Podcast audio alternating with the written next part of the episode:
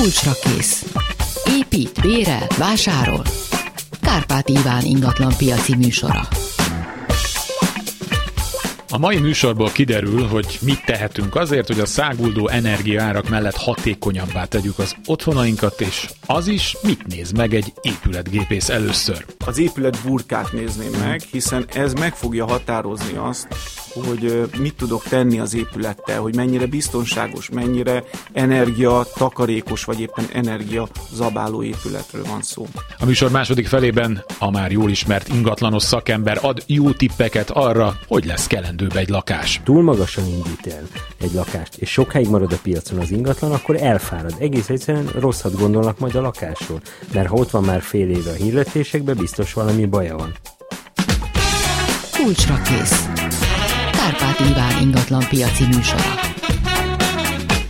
Vendégem Szemár Robert épületgépész mérnök, a vízgáz, fűtés technika és hűtő klíma légtechnika szaklap főszerkesztője. Jó napot kívánok! Jó napot kívánok, üdvözlöm a hallgatókat! A hallgatók őt már jól ismerik, hiszen egy korábbi műsorban beszélgettünk arról, hogy eh, milyen fűtési, hűtési megoldások vannak, illetve praktikus tanácsokat is adtunk arra, hogy hogy lehet ezeket optimálisan felhasználni. Most ennek a mai műsornak a tematikája alapján arról fogok vele e, elsősorban beszélgetni, hogy amikor e, ingatlant keresünk, akkor mi az, amire figyeljünk oda, illetve ha már megvettük, akkor milyen lehetőségünk vannak arra, hogy hát bizony legalábbis amilyen optimális megoldást találjunk arra, hogyha ön belép egy házba, belép egy lakásba, fogadjunk, hogy nem azt nézi, amit én először, hogy nem tudom én milyen a parketta, és kell csiszolni, szóval egy, egy, egy mérnök szakember mit néz meg egy ilyen, egy ilyen lakásban? Mi az, amit e, érdemes először megnézni?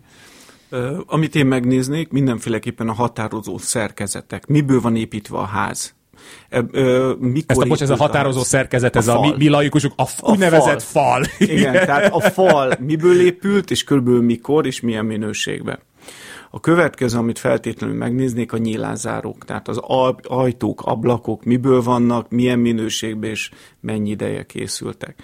Ez a két dolog, meg természetesen a tetőt. Tehát az épület burkát nézném mm. meg, hiszen ez meg fogja határozni azt, hogy hogy mit tudok tenni az épülettel, hogy mennyire biztonságos, mennyire energia takarékos, vagy éppen energia zabáló épületről van szó azon kívül, hogy ingatlanost viszünk magunkkal, ezek szerint nem ártana elvinni valakit, aki ehhez is ért. Tehát ez, mondok egy párhuzamos példát, ha én mondjuk elmegyek venni egy autót, akkor Hát nagyjából az ember sejti, hogy hát ha nagyon rohad meg lyukas a küszöb, az talán észreveszi, de vannak dolgok, amiket nem, és ilyenkor mondjuk a, akik egy kicsit jobban neki mennek, azok mondjuk megkérik, hogy na, akkor vigyük el egy szervizbe, legalább emeljék meg, nézzünk alá, tehát nagyjából így, és, és egy autó az egy néhány millió forint, itt meg lehet, hogy 50-100 milliót költünk el, tehát érdemes valakit elvinni, aki ránéz arra, hogy hoppá, hát ez, ez a falit nem tudom én 10 centi, és stb. stb. Tehát érti a kérdést, hogy ezt e, egy ekkora beruházásnál talán érdemes. Én mindenkinek azt javaslom, hogy, hogy vigyen egy építést és egy épületgépészt magával és, és bízzon meg valakit, aki megnézi ezeket a rendszereket. Tehát az építészet is nagyon fontos, hiszen lehetnek statikai problémák, szigetelési problémák egy háznál, amik javíthatatlanok. Ezeket időlegesen el lehet fedni. Tehát, hogyha van egy, egy kisebb felújítás, akkor ezeket nem látjuk, de, de a, a probléma az rögzült, és utána nem fogunk tudni vele mit csinálni. Nagyon sokszor találkozok olyan helyzetekkel, amikor, amikor nincs jó megoldás. Tehát, hogyha az épületnek a szigetelése nem megoldott, akkor nem lehet normálisan burkolatot vagy parkettát tenni. Na, ez, ez érdekes, szintén saját tapasztalatból mondom, hogy régi házaknál ugye amikor még mondjuk száz évvel ezelőtt a szigetelés, főleg a földszinti, vagy akár még az első emeti lakásokban, hát én láttam olyan lakást, ami hát nem hogy fejmagassági, majdnem a plafonig salétromos volt a fal, ezekkel utólag lehet valamit csinálni? Lehet utólag, de még ezt akkor kell megkezdenünk, mielőtt az épületet belülről felújították. Tehát, hogyha egy felújított házat veszünk, és a szigetelést valaki nem ö, javította ki, vagy ilyen új technológiákkal, injektálással, különféle módok vannak ezeknek a utólagos... Tehát az nem parasztvakítás? Tehát akkor megálltam a hirdetést, hogy jövök, beleinjektálom, és onnantól kezdve nem szivárok fölfelé a víz, ezt higgyem el? Ha jól, csinál, ha jól csinálják. Ha jól csinálják, igen, vannak megoldások az utólagos szigetelésre, amik működnek. A kérdés az, hogy ezt az adott felújításnál megcsinálták, vagy nem. Uh-huh. Jó, de ha mondjuk lefestették, és akkor azzal nem sok, tehát mert állítólag vannak már olyan festékek, vagy nem tudom, olyan burkolatok, amit ha ráteszik, akkor nem vizesedik, de gyakorlatilag akkor az történik, hogy vizesedik, csak nem látom. Vagy, igen, igen, igen, vannak olyan burkolatok, vannak olyan festéketek, amik elpárologtatják a, a gyakorlatilag a nedvességet, nyilván ez egy más módszer, más rendszer, ezt inkább pincékbe alkalmazzák, de, de alapvetően az épület szigetelése, és ezt akár mondhatom a hő és vízszigetelése meghatározza, hogy mit tudok egy, egy, egy, egy ingatlannal kezdeni. Uh-huh. Tehát ez lenne szerintem az alap, illetve statikailag nézzük meg, hogy repedések, főfalakon vannak-e, vagy vagy nincsenek, és az egész háznak az állékonyságát is kell vizsgálni. Ez is mindenféleképpen egy építésznek vagy a statikusnak a dolga. Honnan tudom, hogy hol a főfal? Onnan, hogy ott van velem, aki tehát mi az, ami, ami tartó? Mert ugye az ember vesz egy lakást, akkor ö, rászakad az, hogy új, de jó nagy terek, na én ezt a falat innen kiveszem, ebből csinálok egy amerikai konyhát, azt beépítem, ezt, tehát gyakorlatilag, és ezt nekem azt mondja az eladó, hogy hát persze azt ki lehet venni, akkor azt ne vegyem készpénznek, mert... Laikusként ezt nem tudjuk. Egy, egy építész vagy statikus 5 perc alatt föltérképezi azt a házat. Tehát ezek nem egy hihetetlen nagy idők, ö, időintervallumot felülelő ö, események, tehát szemrevételezéssel megnézi, és legalább egy véleményt tud nekünk mondani. Ugyanez igaz az épületgépészetre is, tehát ha én bemennék egy házba, vagy bemegyek egy, egy, egy házba, akkor alapvetően megnézem, milyen hőleadók vannak, radiátorok vannak, gázkazán van-e, hőszivattyú van-e, vagy akár elektromos kazán van-e az adott ingatlanba. Uh-huh elektromos kazán, elektromos dolgokról ö, beszélgessünk egy kicsit. Ö, régebben az emberek, hogyha azt látták egy hirdetésben, hogy elektromos fűtés, az valamiért ettől így, így óckodtak az ára miatt, a hatékonysága miatt, de hát nyilván a világ azóta sokat fejlődött. Magyarországon mennyire elterjedt, és, és hogyha ilyennel találkozunk egy, egy lakásba, vagy egy bármilyen ingatlanba, amit meg akarunk venni, akkor, akkor hogy, hogy álljunk ehhez hozzá? Minden, ami ilyen elektromos és fűtéssel kapcsolatos. Tehát a gáztüzelés mellett az elektromos fűtés nagyon terjed. Nyilván ez köszönhető a napelemek alkalmazásának, az új technológiáknak, viszont az elektromos fűtések nem mindenkor az optimális megoldást vagy nem mindenkor az optimális megoldást alkalmazzák ingatlanonként. Tehát például van egy, egy kicsi alapterületű ház, és egy, egy, egy régi épület, ahol nem lehet megoldani a füstgázelvezetést, oda például egy 30-40 négyzetméteres lakásba egy elektromos kazán felhelyezése jó megoldás. Uh-huh. De hogy ugyanakkor egy 150 négyzetméteres családi házba elektromos kazánnal ö, találkozunk, az azt jelenti, hogy utána hihetetlen magas üzemeltetési költségünk lesz. És ott semmiféleképpen nem célszerű ezt hosszú távon megtartani. Tehát ezt föl kell újítani, és akár gáztüzelésre, akár egy szigetelés után hőszivattyúra lehet átváltani.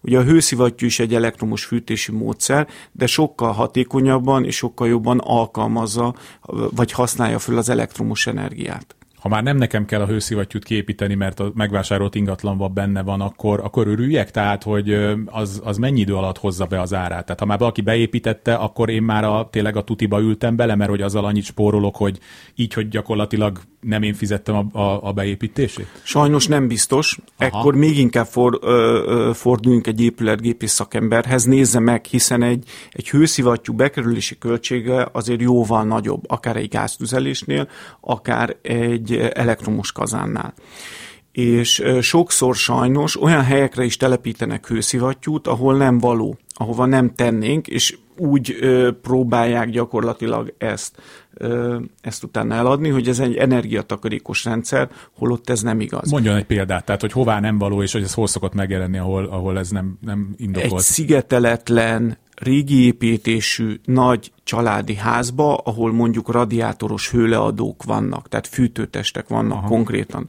Oda, ha látjuk, hogy egy hőszivattyú van betéve, az lehetetlen, hogy optimálisan működjön. Viszont ha látunk egy jól szigetelt házat, ahol van szigetelés, és a hőleadók úgymond alacsony hőmérséklet, akár padlófűtés, akár falfűtés, akár épületszerkezet temperálás, akkor itt nagyon optimális a hőszivattyú. Tehát ugyanaz a hőszivattyú egyik környezetben jól működik, a másik környezetben meg egy energiazabáló masina lesz. Tehát ha jól értem, mert a hőszivattyúkban se vagyok éppen teljesen járatos, tehát hogy ez egy igazából pont ez a lényege, hogy egy nem túl nagy forró közeget, tehát majd megmondja, milyen visz föl, tehát magyarul ez akkor tud optimálisan működni, hogyha azt a kisebb hőt, amit ez olcsóban előállít, azt egy olyan térben tudja ki sugározni, ami utána nem engedi ki. Na, ezt most sikerült valahogy megfogalmazni? Nagyon jól összefoglalta, tehát erre azt szoktuk mondani, hogy alacsony előre menő fűtősű hőmérsékletnél üzemel optimálisan. És ott, ahol alacsony hőigényt kell kiszolgálni a hőszivattyúnak. Világos. A, a másik ilyen pont, amit amikor én ahányszor lakásba jártunk életem során, hogy vásárlás, ez a, jött a kérdés, na, hogy, hogy főleg régi házaknál, vagy lakásoknál, hogy hát na mi újság az elektromos vezetékekkel. Tehát például Budapesten, de akár vidéken is, még míg simán a mai napig bele lehet futni olyan lakásba, ahol lehet, hogy ezek az alumínium vezetékek vannak a falba, amikre most már rákötik a klímát, az elektromos sütőt, az őrületet, izzik a fal, és aztán majd kigyullad a konnektor, tehát, hogy ezt hogy lehet megnézni, hogy, hogy persze, persze, kicserélték 15 évvel ezelőtt, jó az, stb. Ezt hogy nézzük meg? A társasházi lakást vásárlunk, mindenféleképpen elektromos szakembert is vigyünk magunkkal. Úristen, mert ez hát valós... egy kis busszal érkezünk most, de azzal kell érkezni, hogy elköltöttünk megint, megint csak azt tudom mondani, elköltünk 100 millió forintot, jó napot kívánok, akkor jöjjenek már velem olyanok is, akik értenek hozzá. Ezek 30-40-50 ezer forintos tételek. Tehát ezeknek a szakértőknek az, a, a egy-egy órája, egy-egy ilyen szemrevételezése, az nem egy hatalmas összeg de akkor maradjunk még, nem, ezt nem engedem el ezt az elektromos vonalat, szóval, hogy csodákkal, milyen csodákkal találkozott pályafutása során? hát vannak csodák, és ugye a mostani időszakban, amikor mindenki elektromos kazánokra, vagy elektromos fűtésre szeretne váltani, vagy klíma vagy klímára, akkor egy társasházban könnyű belátnunk, hogy milyen hatalmas problémákat okoz, hogyha mondjuk nem öt, hanem tíz vagy akár száz lakás vált át. Tehát konkrétan a fővezeték nem bírja, a biztosítéktáblák nem bírják, és ez társasházanként akár 20-30-40 millió forintos egyszeri beruházást jelentenek. Most például pont tegnap hallottam egy, egy ö, ö, kilenc lakásos ö, társasházról, ahol a beruházási költség 7 millió forint. És mindezt azért, mert klímákat és mikrohullámú sütőket telepítettek, illetve ugye akkor annyira nagy az ener- tehát még nem is lett elektromos kazán kiépítve, hanem csak a klímákból eredő teljesítmény többlet miatt kell fővezetéket cserélni. Tehát magyarul, amikor elmegyek mondjuk egy társasházba lakást venni, az hagyján, hogy meg kell nézni, hogy mi van a lakásban, de hogy mi, mi van a házban. Mert aztán utána jön az egyszerű, megveszem, majd jön a közös képviselő, hogy jó napot kívánok, látom maga is klímát szerel, hát akkor most a közgyűlés megszavazta, hogy át kell az egész házat vezetékezni, akkor legyen kedves fél millió forintot befizetni, mert nagyjából annyira esik körre. Tehát, hogy ez... Ez konkrétan megesik, és napjainkban nagyon sokszor megesik. Itt ebbe a pillanatokban beszélünk, biztos, hogy száz társasháznál most Budapesten ilyen problémák vannak, és utólagosan gyakorlatilag kifizetjük ezeket a, ha a rossz időpontban nézzük meg ezeket a fejlesztési költségeket. És ugye ezzel, még, még ha nálunk nincs klíma, akkor is problémát hát, jelent, hiszen, hiszen a ház fővezetéki hálózata nem bírja el a mi elektromos fogyasztásunkat se, ami egyébként egy normál fogyasztás tud lenni a, az elektromos át, azt ugye nem usszuk meg akkor annélkül, hogy szétvernénk a lakást. Tehát erre, erre nincsen valami átmeneti megoldás, tehát akkor már lehet, hogy akkor már föl kell újítani a lakást. Tehát ha egyszer, az csak, tehát magyarul a kérdésem lényege, csak szétverve lehet cserélni. Ö, igen, csak szétverve lehet cserélni, meg kell nézni, hogy milyen vezetékek vannak, milyen biztosítéktáblák, ö, lehet, hogy mérőhelyet is kell cserélni, tehát ezek megint egy, egy komoly szakmai tervezést igényelnek, de és talán ez a, ez a kulcsa, hogy ezeket az úgynevezett mély felújításokat, hogyha elhatározzuk, akkor nagyon jól össze lehet az egyes szakiparokat hangolni. Uh-huh. Tehát a vízgáz fűtésszerelést és a, a az elektromos szerelést, illetve utána a burkolást, akkor, akkor, akkor érdemes végrehajtani, és nem az, hogy csak kicsempézünk, hiszen lehet, hogy öt év múlva a vízvezetékkel lesz gondunk. Tehát nem mindegy, hogy mi van a fal mögött, és amikor megveszünk egy lakást, akkor ne azt nézzük csak, hogy milyen, uh, milyen csaptelep, milyen csempe uh-huh. van. Mi van a falban? Igenis, mi van a fal mögött. Tehát egy mert... vezeték van nagyjából száz éve, ami ki fog lyukadni, és a, mindenki tőlünk fog ázni le. Ráadásul ugye mérgezi az mérgezi ivóvizet. Vizet. Tehát erről nagyon sok tanulmány van, ugye belvárosban is ez az vezeték, ez igenis probléma. És az emberek kicserélik a saját vizes blokkjukat, és már a közös dolgokkal nem foglalkoznak, és, és az olmozott vizet isszák esetleg. Picit a klímákról beszélgessünk még, azért most már jó eséllyel futunk bele olyan ingatlanba, ahol már valaki beszerelte a, a klímát, és uh, amikor én mostanában nézegettem klímáknak a leírását, mindegyiknél ott volt, hogy hány fokig, mármint hogy hány itt a külső hőmérséklet van, tud fűteni. Mennyire elterjedt az már Magyarországon, hogy, hogy egy lakást egy klímával próbálnak megoldani a hűtést is, vagy a fűtést is? Egyáltalán ez értelmezhető-e? teljes mértékben értelmezhető, itt is épülettípusonként kell vizsgálni. Nagyon sokszor az elektromos fűtés, ez az inverteres klímákkal 5 fokig, 0 fokig, még talán gazdaságosabban uh-huh. is működik, mint egy gáztüzelés. Úgyhogy, úgyhogy ez egy menekülési út lehet, és, és igenis lehet alkalmazni. A probléma akkor van, hogyha mindenki bekapcsolja a klímát, mert akkor akkora egyidejűség van, amit nem biztos, hogy az energia hálózat vagy az energia továbbítási rendszere elbír. Nyilvánvalóan erre föl kell készülni, ez az energetikában egy jelentős probléma, ami, ami nem csak itt, hanem az egész Európai Unióban most egy nagy kihívás lesz. És ha ön például ingatlant venne, akkor de hát mondjuk ezt, nem, ezt végül is nem lehet így megválaszolni, mert ugye pont ugye többször is elmondta, hogy hát ez, ez ingatlan a válogatja, hogy hova, hogy mi a, az ideális, de hogy például jobban szeretné, hogyha mondjuk padlófűtés lenne, vagy falfűtés lenne, vagy ez inkább ez már így az emberek fejében, ez már ugye a luxus szinonimája, miközben lehet, hogy ez ma már teljesen magától értetődő. Tehát az ön szívét mi dobogtatja meg?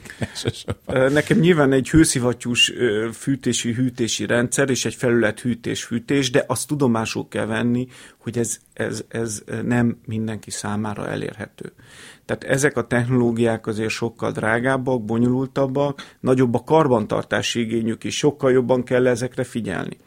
Ami szerintem lényeges egy ingatlan vásárlásnál, és ami kötelező elem most már, hogy energiatanúsítást kell csinálni és végezni. Én nagyon sokszor azt látom, hogy az energia tanúsítás egy szükséges rossz.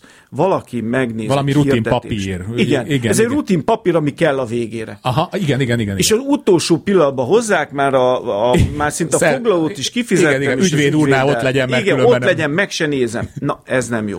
Tehát Aha. az energiatanúsítás, amit kötelező, az valamilyen energiatanúsító kiállította. Az, az azért ad egy támpontot, és, és nyilván nem lehet, tehát bízni kell abba, hogy az energiatanúsító szakemberek megfelelő munkát végeznek, és legyenek ott kint a helyszínen, nézzék meg, és ez a papír ne egy kiállított papír legyen, hanem a valóságot oda telefonálok, jó napot kéne, egy 12 ezer forint jó napot kívánok, és küldi vissza. Igen, de én ezt nem látom jellemzőnek. Tehát Aha. az energiatanúsítók igenis lelkiismeretesen végzik a munkájukat, az nagy többsége, és az energiatanúsításnak van értelme, és nézzük meg. Nézzük meg, mit mond, mit javasol, és, és milyen fűtési meg megoldásokat ír. Sőt, én talán azt mondanám, hogy itt nyilván az eladónak a kötelessége az energiatanúsítást mondjuk megcsinálni. Ezek, ezeknek, ennek a költsége nem túl nagy. Én azt javasolnám, hogy, hogy például ragaszkodjunk hozzá, hogy az energiatanúsítót azt mi adjuk, és még a vételár kialkudása előtt lássuk az energiatanúsításnak a végeredményét. Magyarországon ez már tud akkor alkupozíció lenni egyébként, hogyha megvan ez az és azt mondja, hogy hát jó napot kívánok, hát ez a lakás, ez önti magából kifelé a, a hőt. Azt tudom mondani, hogy 2022-től tud. Uh-huh. Igen. Tehát az, hogy mennyi egy épületnek az üzemeltetési költsége, hogyha hát most igen. megszorúzzuk 50 évvel, és ugye 50 év alatt amortizálunk le egy épületet mondjuk egy könyvelésbe, tehát az alatt írjuk le nullára, akkor azt kell mondanom, hogy az 50 év alatt a most már az energia költsége és a föntartás költsége nagyobb lesz, mint az építésnek, illetve a megvételnek a költsége. Szerettem volna még nyitni egy zárójelet, aztán meglátjuk, hogy ezzel tudunk-e valamit kezdeni, csak most kifejezetten a lakóingatlanokról beszélgettünk, de hát itt van rengeteg iroda van, rengeteg raktárépület van szerte az országban. Azt hogy látja, ezeknek a, az üzemeltetése Magyarországon mennyire mennyire tart ö, tempót a, a jelenlegi trendekkel. Ugye azt látja az ember például egy irodaháznál, hogy hatalmas, gyönyörű nagy üvegfelületek, szinte látom minden asztalnál, hogy kiül, ezeket egész nap süti a nap, bent gondolom 21 fokra vele van az egész tekerve, ezt árammal állítják elő, a tetőn van egy akkora klíma, mint egy busz, ez, ez jelenleg, ez modern? Vagy ez, ez 20 éve volt modern? Ugye vannak ezek az építészek igények, ezek a, a függöny üvegfalak, nyilvánvalóan az ember szeret élni, szeret különféle attrakciókat végrehajtani. Ez alapvetően ilyen. Tehát, tehát ezek, ezek nyilván sokkal jobban fogyasztják az energiát, mint mondjuk egy, egy zárt falas rendszer. De emellett azért vannak kör, korszerű fűtési megoldások. Tehát például egy ilyen nagy épületnél figyelnek arra, hogy talajszondás hőszivattyúkat alkalmazzanak. A hulladékhőt hasznosítják. Tehát végül is, ha, ha most megnézzünk egy modern, új építésű építésű irodaházat, a sokkal alacsonyabb uh-huh. energiafajhasználású, mint mondjuk egy 80-as években épült régi kórház, irodaépület, ahol egy régi gázos rendszer van. Tehát a, a irodaépületeknél, mivel van egy anyagi érdekeltség, ösztönzés, az üzemeltetés költségét hát vizsgálni igen. kell, innentől optimális megoldásokat alkalmaznak. A magánépületeknél nincs meg az a, ez a, ez a, ez Eddig a nem volt meg legalábbis. Nem volt meg, igen. Ö, tehát az irodaépületek és, és a középületeknek a fűtési dolgait, azokat energetikusok kötelezően, tehát minden egyes nagy épületeknél energetikus kell alkalmazni hmm. egy bizonyos méret fölött. Ez magán részről föl sem merül. Hmm. Mi, mi, mi volt, amit egy percen mondott? Milyen szondázós hőszivattyú? Ugye a hőszivattyúknak van több típusa, van a úgynevezett levegős hőszivattyú, ami kvázi egy, ugyanúgy működik, mint egy klíma, és ennél van egy jobb, gazdaságosabban működő, amiket nagy rendszereknél alkalmazunk. Például a Néprajzi Múzeumnál ilyenek lettek alkalmazva, amikor talajszondákat fúrnak le. Uh-huh. Tehát 100-150 méter hozban, zárt csőrendszeren keresztül a talaj hőjét használjuk gyakorlatilag fűtésre. Egy hőszivattyún keresztül. Milyen mére kell ezeket lefújni? 100-150 méter. Mére? Mére. Mére? Mére, igen. Az igen. Azt nem olyan hosszan, de hogy egy méter, tehát ott van már olyan hő a, a, a földbe, hogy... hogy azt tud üzembiztosan működni. Az hány, az hány fok van 150 méter mélyen a földben? Hát pont most Debrecenből van egy, egy adatom, mert ott megmértük a saját házunk is hőszivattyús, ott 17,3 pont van gyakorlatilag fok. 100 méter mélyen. 17,3 Celsius fok van, ami de télen, egy biztos. Nyáron. Igen, az egy állandó hőmérséklet. Ez egy nagyon jó ö, és optimális fűtési rendszer tud gyakorlatilag Na de akkor innentől kezdve most már értjük azt, hogy, hogy tudom, 15 perc ezelőtt miért beszéltünk arról, hogy hogyha egy szigeteletlen házba keringetjük ezt a hőt, akkor annak az ég a világon semmi értelme nincsen, mert hát ez egy annyira vékony jég, ami járunk, hogy ezt, ezt bent tartani, de ezt, és akkor itt ugyanúgy egy ilyen háznál, vagy épületnél, vagy irodánál, ugyanúgy egyébként, ami leadja ezt a hőt, ezt hogy képzeljük el? Ugyanúgy egy radiátor csak valamilyen tuningolt változat? Hogy hogy adja le ezt a hát, amúgy szerénynek tűnő hőt, úgy, hogy egy, hogy egy házat, lakást fel tudjon fűteni? Ez egy külön szakma, ezt tervezik az épületgépészmérnökök, akiknek mi írjuk az újságot. Gyakorlatilag többfajta rendszer van. Lehetnek fenkolokkal, üzemeltetünk fenkolokkal, de ugyanakkor lehet épületszerkezet, temperálás, falfűtés, hűtés. És itt talán egy fontos dolog van. Beszélgettünk itt a fűtésről, de a uh-huh. hőszivattyúzásnál, illetve a talajszondás hőszivattyúzásnál nagyon fontos, hogy a talaj, tehát hogy hozzáadott energia nélkül tudunk hűteni hiszen könnyen felismerhető, hogyha a talajnak gyakorlatilag azt a hűvös vizét uh-huh. használjuk föl, akkor nem kell hűtőgépet üzemeltetnünk. Tehát az éves energiaszámlánk még jobb lehet, hiszen a hűtési energiának a nagy részét ki tudjuk váltani a talaj passzív hűtésével. Tehát hűt, fűt, éljen a talaj. Szemán Robert épületgépészmérnök volt ismét a vendégünk. Köszönöm szépen, hogy itt volt velünk. Köszönöm szépen én is. Kulcsra kész. Vendégem Próder Miklós a Lokálhom tulajdonosa, akit ismerhetnek a Megmondjuk mennyibe kerül a lakásom című produkciónkból. Szia! Sziasztok, jó napot kívánok! És így ugye több hónapig szoktunk, több hónapja csináljuk ezt a műsort, és nem mindig van idő arra, hogy kicsit jobban megbeszéljük a, az ingatlanokkal, a ingatlan hirdetésekkel, a lakásválasztással kapcsolatos témákat, mert hát a hallgatóké a terep, és most úgy döntöttünk, hogy Ebben a mai műsorban egy fél órát fogunk arra szánni, hogy ezt a témát egy kicsit jobban megbeszéljük.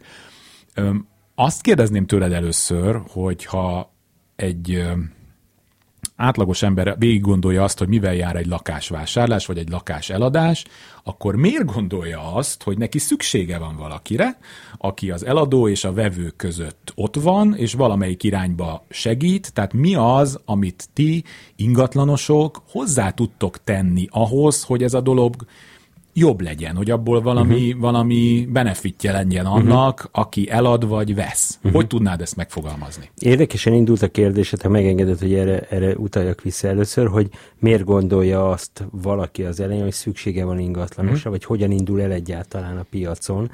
Az elején azt gondolja, hogy nincs szüksége ingatlanosra, hogy el tudja ő is magának ezt intézni, és helyel közel ez sikerülhet is.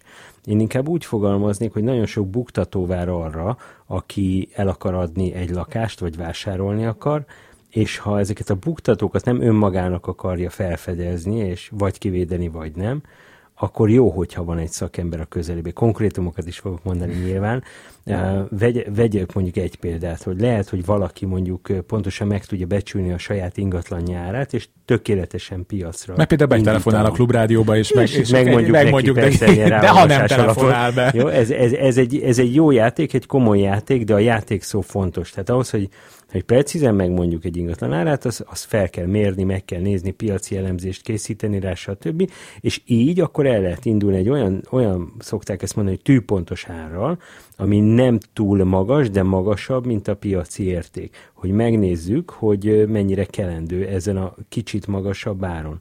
Azért nem szabad túl magasra lőni az árat, és itt mondjuk már is hibázhat valaki, mert ha túl magasan indít el egy lakást, és sokáig marad a piacon az ingatlan, akkor elfárad. Egész egyszerűen rosszat gondolnak majd a lakásról. Mert ha ott van már fél éve a hirdetésekben, biztos valami baja van. Ha uh-huh. nekem, vagy másnak nem kellett, akkor nekem miért kéne? Ugye ez lesz a gondolata a vevőknek.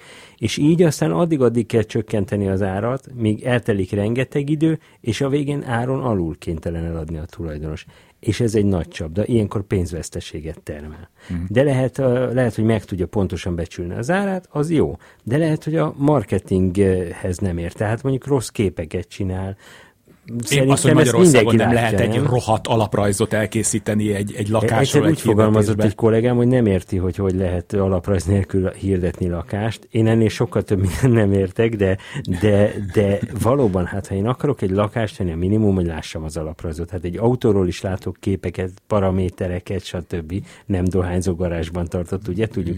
Ugyanilyen fontos a lakásnál az alaprajz valóban. Na most egy alaprajz ma már az, hogy, hogy lerajzolok valamit kockás papírra és kidobok egy fényképet, nagy, nagyon gyenge reklám, és ez a lakás hitelét rontja. Itt megint bukhat pénzt az ügyfél, de lehet, hogy nem tudja a foglaló fogalmát, lehet, hogy nem tudja egyáltalán az eljárás menetét, amiben, hogyha hibázik, akkor az pereskedéshez, megint csak pénzvesztességhez, időhöz, stb. vezet. Na, hagyj rugdossalak még egy kicsit Tessék, benneteket, hogy ez saját tapasztalat, amikor én hirdettem a, a lakásomat, akkor hát én nem is tudom, hogy ha engem nem hívott föl 30 ingatlanos, uh-huh. akkor egy se. Kis cégtől, nagy mhm. cégtől, uh-huh. privát, hát ami dumákat én hallottam, egy idő után már, már ér, élveztem. Szóval, hogy én oké, okay, én megértem, hát ez egy olyan szakma, hogy menni kell, iszonyú sokan vagytok, nagy a verseny, uh-huh. ha egy kikerül egy hirdetés, azt nem tudom, hogy, hogy van valami kollega, aki gondolom más se néz, hogy most abban a pillanatban, hogy hol uh-huh. van a friss hirdetés, és akkor lecsapnak rá. Igen. De nem gondolod, hogy ez a fajta rámenőség, ami mondjuk például egy vevő számára, nem bocsánat, egy eladó számára jó, hogyha őt képviseled, de hogy nem kelt egy ponton visszatetszés, és hogy nem romba, rombolja a hiteleteket? Én azt gondolom, hogy nem ez rombolja a hitelt, hitelünket, vagy a szakma hitelét, mert az enyémet nem, hanem a szakma hitelét, hanem inkább az utána jövő dolgok. Tehát az emberek nem azért visszajognak az ingatlanosoktól, mert, mert telefonálnak nekik, hanem azért, mert, mert sokak megtapasztalták, hogy milyen egy ingatlanos munkája Magyarországon, és sajnos gyerekcipőbe jár a uh-huh. szakma. Tehát én azt gondolom, hogy tíz ingatlanosból egy az, aki profi, akire rábíznám simán a, a, a lakás eladásomat, vagy a keresésemet. A másik kilenc az vagy tanuló szakaszban van, vagy soha nem fog beérni.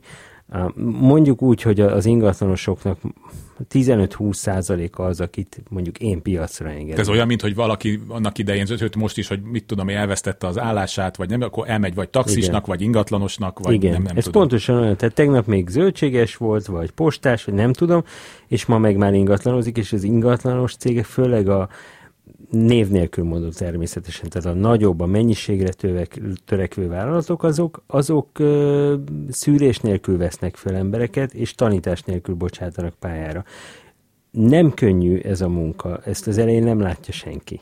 Csak azt látja, hogy, hogy pénzzel jár. Tehát ha eladok egy lakást, de jó, van egy csomó pénzem. De az, hogy ebben mennyi munka van a háttérben, ha valóban komolyan veszük, azt nem látják, és belevágnak. Ezzel viszont a, a szakma hitele folyamatosan rombolódik. Úgyhogy én, én azt gondolom, hogy valóban kéne egy szűrő, egy kamara, egy bármilyen összefogás, de... Nincs kamara? Azt mindenkinek nincs, van kamarája, és nincs ingatlanos kamara. Van, vannak önjelölt kamarák, és én nagyon örülök, hogy vannak, mert próbálkoznak, de egyelőre még, még alacsony a színvonal. Nem az a baj, hogy hibázik valaki, mert mm. min, mindenki hibázik a munkájába. Tehát én olyan fogorvost még nem láttam, aki nem tört le egy fogat, vagy ilyen orvosi műhibákról is beszélhetünk, nyilván az ingatlanosok is hibáznak, de egy-két hiba az még nem, nem okoz bajt. Mi a véleményed ezekről a kizárólagossági szerződésekről? Szerintem nincs másnak értelme. Mhm. Tudom, a piac, a jog, a stb. ez ellen beszél, Mm, azt nem szeretem én se, mindenkivel egyetértek. Ami most a, a sztereotíp módon a fejekben van, hogy a kizárólagoság azt jelenti, hogy mindenki fizet egy tulajdonos. Szerintem ez egy, ez egy félreértés mindkét oldalról, az ingatlanos oldaláról is, és az ügyfél oldaláról is. A kizárólagosság lényege az, hogy az ingatlanos nyugodtan végezze a munkáját, szépen építse fel az értékesítést, nyugodtan, hisztéria nélkül tudja kezelni az ügyfeleket.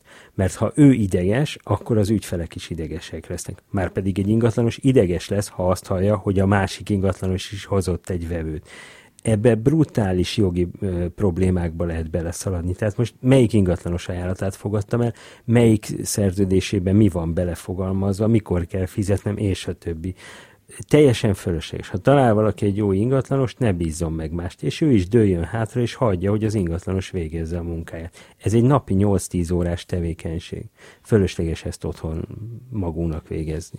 Na, akkor nézzük a marketinget. Talán egy hónappal ezelőtt a, meg mondjuk a lakásárát tematikai műsorunkban már idéztem ebből a hirdetésből. Ez egy első kerületi nagyon jó helyen lévő, nagyon jó lakás, ami viszont gyakorlatilag olyan állapotban van, ahogy az a második világháború elvonult fölött, tehát gyakorlatilag szerkezetig kell lebontani, és e, e, ugye ez a csupa nagybetűvel üvöltve hirdetett lakás, és látszik, hogy már nagyon sokan megkeresték az illetőt, és ő ezt most már egyre nehezebben e, bírja, és már ugye előre megmondja, hogy mit nem szabad tőle kérdezni. E, idézek, félreértések elkerülése elkerülésére szíveskedjenek a hirdetést teljes mértékben elolvasni és értelmezni. Kettős pont, lift és erkély továbbra sincs. A Duna se folyik még az ablak alatt. Sajnálom, hogy az építőanyag drága, és a kőműves is drágán dolgozik, de erre sem vagyok kíváncsi, nem fogom kompenzálni. Aztán beltéri, kültéri fotó nagybetűvel mellékelve, nincs retúlsálva, ami szép, az szép, ami nem, az nagyon nem az.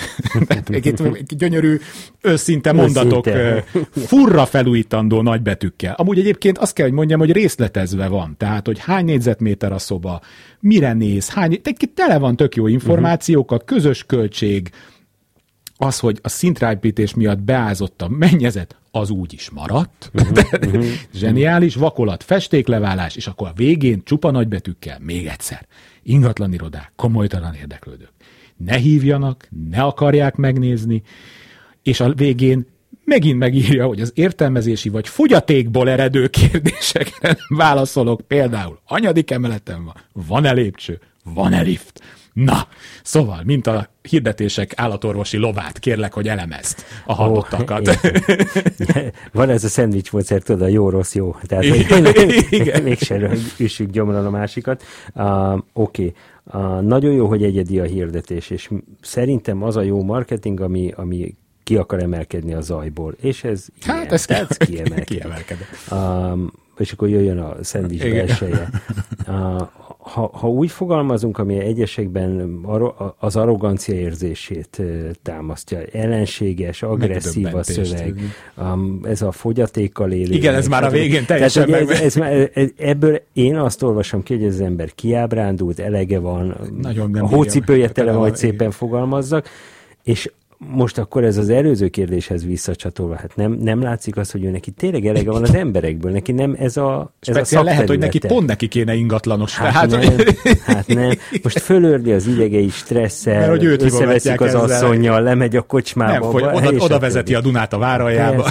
Most képzik el, hogy megbízza egy ingatlanost hátat fordítani, és egy hónap múlva boldogan számolná a pénzét. Mennyivel egyszerűbb lenne az élete. De, de hát ő szereti a kihívásokat. Igen, és akkor mondhatok még jót a végére, hogy tényleg szendvics módszer legyen, vannak képek. Egyébként vannak képek. A képek és... egyébként nem azért vannak, hogy nem azért retusálják őket, nem azért csinálunk fotóssal képet az ingatlanról, hogy becsapjuk a vevőt, hiszen úgy is kijön, hanem az emberi szem más szögetben nézi a világot, mint a telefonom kamerája, amit amúgy mozgatok, amikor elkattintom a képet, nem?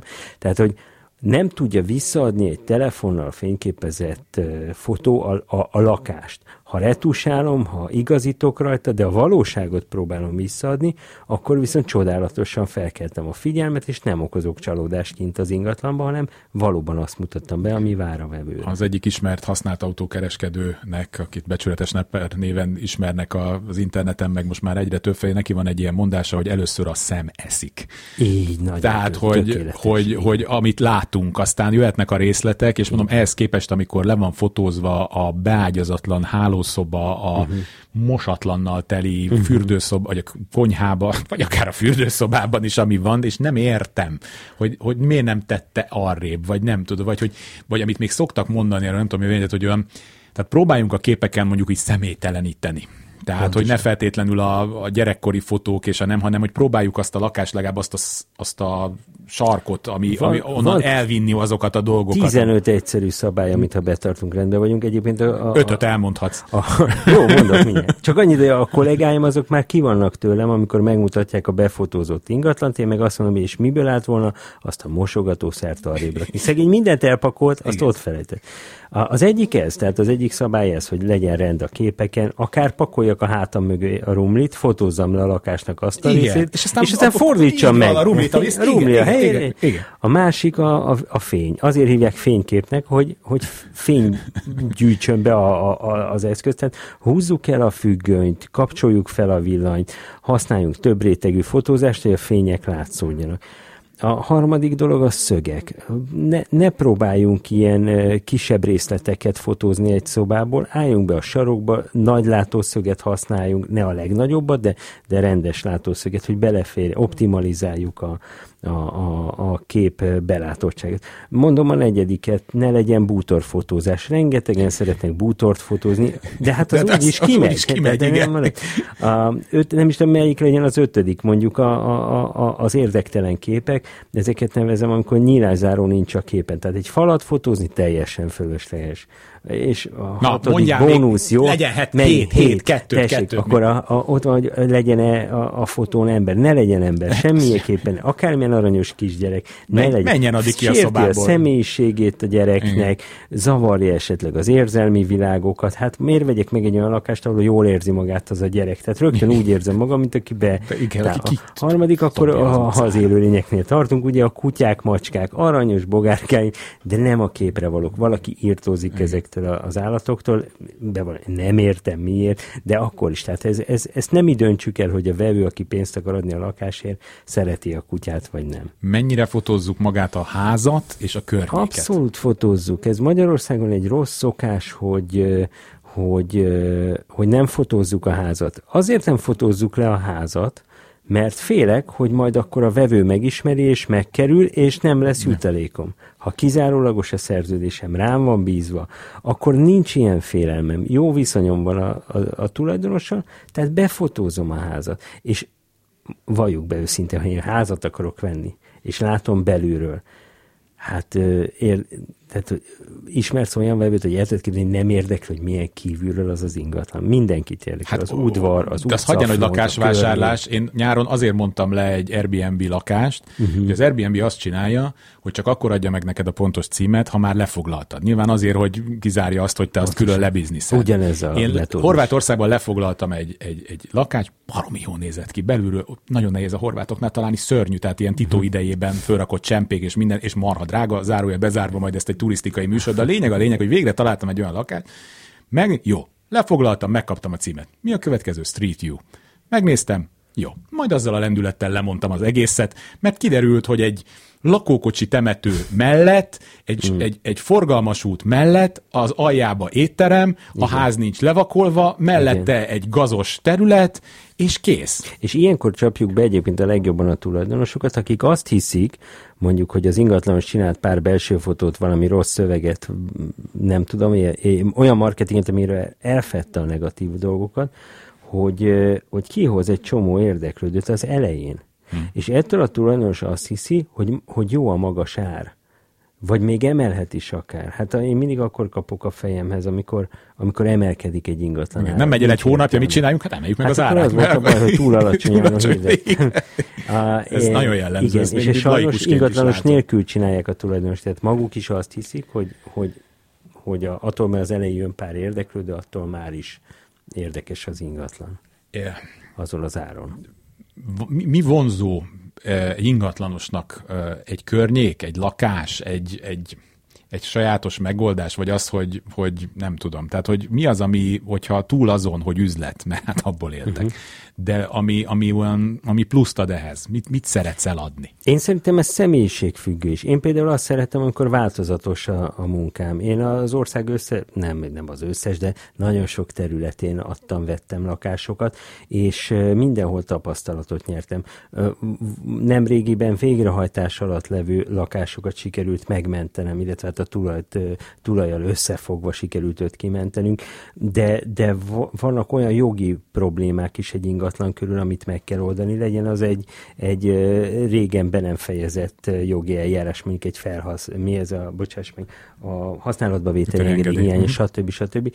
Ezek mind számomra érdekesek. Nagyon szeretem a különböző értékeket, a különböző ingatlan típusokat értékesíteni, ilyenkor mindig rám rakódik egy újabb tudásréteg, és ez, ez úgy, úgy elégedettséget okoz. De de minden ingatlanos más. Valaki szereti a monotonitást, imádja az ügyfeleket, húzza az, hogy egyre több és több sikerélménye legyen. Mennyire lehet beárazni azt? Azért nagyon sok, főleg a belvárosban lehet látni olyan ingatlanokat, ami ezek a, tényleg ez a klasszikus, ezt a nagypolgári szót, ezt már ki nem állhatom, mert ezt már mindenre mhm. használják, aminek három méternél magasabb. Pedig ez egy kis, egyébként ráadásul még csak kispolgáriak is voltak, mert mondjuk talán a Lipótvárosban lehet találni nagypolgári lakásokat, a nem darabolták szét az 50-es években, szóval ezeket tényleg most már gyakran felkérnek egy jó nevű designert, hmm. rakberendezőt, minden ráköltenek majdnem a lakás árában, hogy ott aztán minden úgy néz ki, hogy meg olyan a legújabb trendek szerint való, és a ülőgarnitúra kerül csak 5 millió forintba, uh-huh. és mhm. akkor még a konyháról nem is beszéljünk, ezt mennyire lehet visszakeresni? Nagyon érdekes ez a kérdésed. Én régen nem nagyon hittem ebbe. Azt gondoltam, hogy egy szöget egy forintért bevelek, akkor csak 8, 80 fillérrel tudom drágábban eladni. Hát, ha valaki emlékszik a fillére. Szóval, szóval régen nem hittem bele, de a tapasztalat meggyőzött. Ha egy ingatlan különleges, szépen, tényleg szépen van megcsinálva, akkor többet is megadnak érte. De ez pontosan, tehát az nem elég, hogy berakok két illatgyertyát, meg elmosogatok. Igen, jó, a, a, hanem tényleg meg kell, új, új függönyt lehet berakni. a potpuri, igen. Jó, en, en, hívjunk lakberendezőt. Most én összefogtam egy nagyon jó jó ö, csapattal, akik homestaginget készítenek. A homestaging nem azt jelenti, hogy a, a bevizesedett plafonra ráhúzok egy tapétát, mert érdekes, hanem azt jelenti, hogy felkészítem a lakást egy olyan állapotra, amiben el tudja képzelni a vevő, hogy ott fog élni. Igen. Ilyenkor sokszor meg is veszik azokat a bútorokat, amit egyébként a homestaging cég használ az ilyen demokra, mert jól néz ott ki. Mi is a, a, egyébként a, a hát a személyes tapasztalatom, a feleségem ő nagyon szereti az ilyen lakberendező műsorokat, stb. És ő maga is nagyon sokat gondolkodik a, a lakásunkon, vagy lakásainkon, amiket eladtunk, és mindig, mindig hamar elkeltek a lakások, mert jó hangulatot mm. tudott. Egész Magyarországon sajnos a, a lakberendezési kultúra alacsony. Tehát ha bemész lakásokba, akkor keresni kell a, a, a szépet bennük mondjuk így. A másik, a, tehát hirdetéseknél mindig ilyen, hát ilyen félig ilyen kicsit mosolyogva, hogy, hogy, hogy igényesen felújított, és, a leg, és akkor hát olyan, tényleg marha drága biztos az a csempe, meg a ne, na de hát és tényleg sokat ráköltöttek, de mondjuk nem az én ízlésem. És akkor tényleg Igen. majd, és akkor ő azt hiszi, hogy de én meg az első lesz, hogy az egészet szétveretem, Igen. és akkor ilyenkor valószínűleg nagyon nehéz lehet az árból engedni, amikor ő, ő tényleg sokat költött rá, neki nagyon tetszik, tényleg mindenre figyelt, az utolsó négyzetcentiméterre mhm. is, és akkor jön egy ember, aki azt mondja, hogy neki még az utolsó négyzetcentimétertől is Igen. a hideg kirázza, Igen. és az első lesz az, hogy levereti ha, a fenébe Ha felújítunk egy lakást azért, hogy eladjuk, akkor, akkor igyekezni kell semlegesnek mm. és elegánsnak maradni. Amikor valaki magának újított föl, akkor lehet, hogy a lila tükröződő csempe neki tetszik, és ő a szép ott úgy az ő ízlésvilágában, kultúrájában, stb. De ha belép egy olyan ember, akinek homlok egyenes más a, a, az ízlése, akkor ez nem tud összejönni semmiképp. Nincs kompromisszum. És ilyenkor nehéz, pláne minél speciálisabb valaki ízlése. Ilyen sok, sok bocsánat, eszembe jutott, hogy sok olyan képet látok szakemberek között, amikor hát egy, egy, egy, egy, egy szörnyű szemnek borzalmas látványt küldenek körbe egy lakás, egy felújításról. Hát egyébként mindenre megvan a vevő, azt kell, hogy mondjam, csak nehezebb megtalálni. Nehezebb megtalálni. A magyarok lehet ez, hogy mit vesznek inkább szívesen? Új lakást, vagy, vagy használt lakást? Jó, nyilván az új lakás az elég limitált, még uh-huh. így is, hogy rengeteg épül, de pontosan tudjuk, hogy ez, ez még mindig nem tudja kielégíteni a uh-huh. keresletet, hát ez is veri többek között föl az árát, nem csak a, az, hogy drága a kivitelezés, de hogy mit szeret inkább az, hogy, hogy mondjuk megvesz egy ilyen tényleg 50 éve hozzá nem nyújt lakást, és akkor abból aztán olyan lesz, amit őt akar, vagy, vagy ő be akar egy olyanba költözni, amit tegnap előtt lett kész, és uh-huh. gyakorlatilag fehérek a falak, és, ő, és akkor nem kell vele szórakozni, meg nem kell azt hallgatni, mint egy száz éves házba, ahol szinte minden hónapban történik egy mhm. felújítás, uh-huh. és hallgatni, vagy, ezt, vagy ez annyira heterogén, hogy erre nem lehet így ráhúzni. Ebben, én, én nem gondolom, hogy magyarok különlegesebbek lennének. Um, talán ez, ez a világon minden úgy van, hogy a, egyrészt amihez jobban hozzájut, ez, ez fontos, és a, amikor az állam támogat valamit, akkor afelé indul a figyelem, ja, lásd új építés. Tehát, hogy ez kifejezetten a pénztárca meghatározottságú. A másik a lokáció, ami nagyon sokat számít. Ha egy feltörekvő területen vagyunk, akkor ott mindegy, hogy új építésű vagy használt, a feltörekvő területen lesz kereslet, egyre magasabb, és ott szépen nőni fognak az árak. Úgyhogy azt gondolom, hogy főleg ez számít a pénztárcánk, meg a lokáció, ez a két dolog. Szóval lokáció, lokáció, lokáció? Annyira talán nem durván, de igen, tehát a lokáció rengeteget befolyásol. Hmm. Nem, nem akarok felülbelni. És nem, elment az időnk, és még annyira akartam volna beszélni házakról, mert annyira ilyen belvárosorientáltak Imádom vagyunk meg házakat. házakat. Na, nem baj, azt majd akkor egy következő műsorban kifejezetten csak a házakról fogunk beszélni. Róder Miklós, a lokálom tulajdonosa volt itt velünk, és majd őt majd még más műsorokban is hallhatják. Köszönöm szépen, hogy itt voltál. Szia. Köszönöm szépen. Kulcsra kész. Kárpát Iván ingatlan piaci műsora. Köszönöm a figyelmüket, a szerkesztő Kamasz László volt, technikus kollégám Kemény Dániel. Kárpát Ivánt hallották, találkozunk egy hét múlva. Kulcsra kész. Kárpát Iván ingatlan piaci műsorát hallották.